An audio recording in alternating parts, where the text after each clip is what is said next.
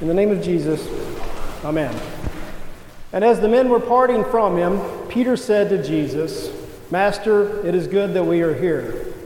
Let us make three tents one for you, and one for Moses, and one for Elijah, not knowing what he said.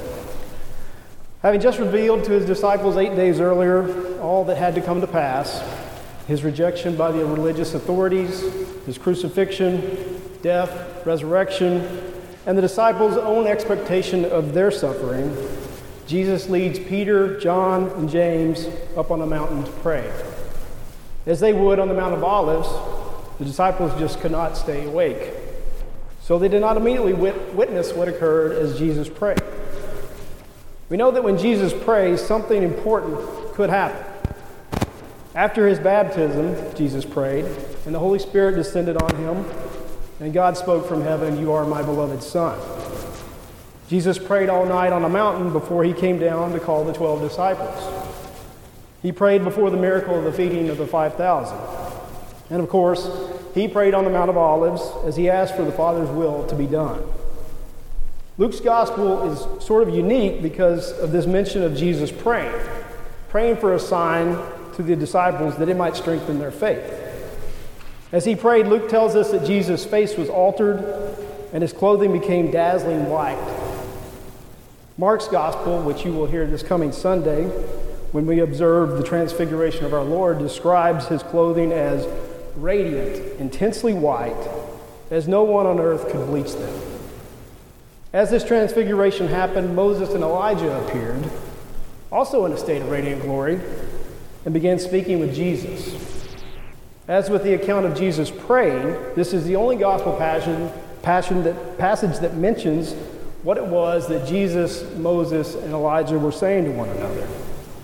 The text tells us that Moses and Elijah spoke with Jesus about his departure and what he would fulfill in Jerusalem.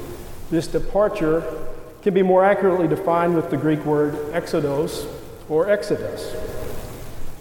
The conversation that Jesus, Moses, and Elijah were already having were having had already happened, and in fact was ongoing in heaven. Now, this earthly conversation between the three shows that Moses and Elijah are fully aware of what Jesus must accomplish through this new exodus, his exodus. Jesus' exodus will be his crucifixion, death, resurrection, and ascension. This is an important exposition because it shows us, and should have helped the disciples comprehend, that Christ's suffering must also come before his glory. But Peter still does not get it.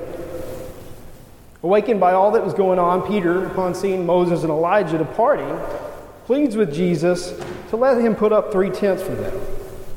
Luke tells us that Peter did this not knowing what he said. Peter does not want this glorious moment to end. He really does not understand the reason for Moses and Elijah's presence or the purpose of what they said. He does not understand that Moses is there as the one who was given the law, or that Elijah is there as the prophet who prepared the way for the kingdom of God, or that Jesus is there as the completion of the law and the prophecy.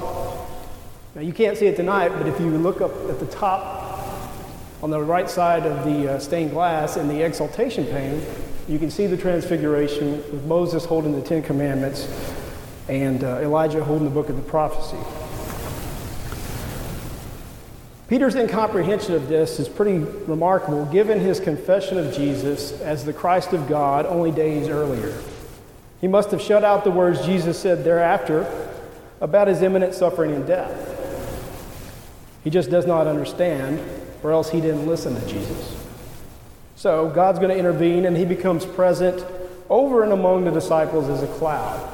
We know this must be a physical presence of God as the Holy Spirit just as he did at, his, at Jesus' baptism. It certainly explains the disciples' fear as the cloud surrounded them because they were now in the presence of God. Now, in one of the few instances in the Bible where he speaks directly to men, God the Father says words reminiscent of those at Jesus' baptism This is my Son, my chosen one. But he adds, Listen to him.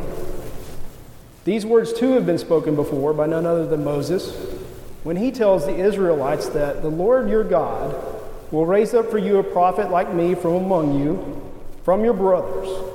It is to him you shall listen. this promise is now fulfilled, and God commands the disciples to pay attention to all that Jesus has to say. At the end of this text, Luke tells us the disciples kept quiet about this experience, not because Jesus had warned them to, but because they were bewildered about what had happened.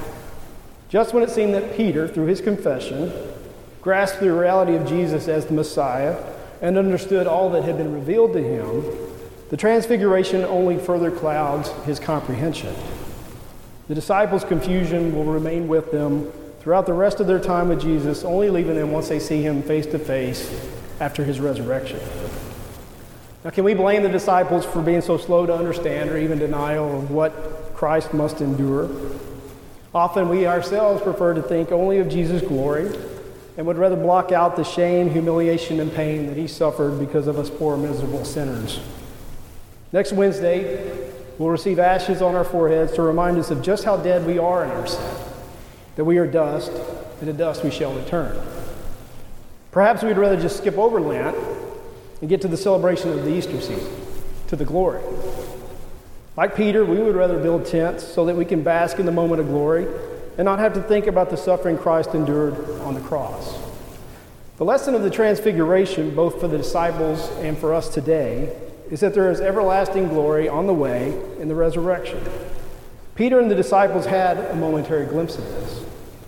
Christ's transfiguration was a foretaste of the glory he would receive, has now, and will be ours someday.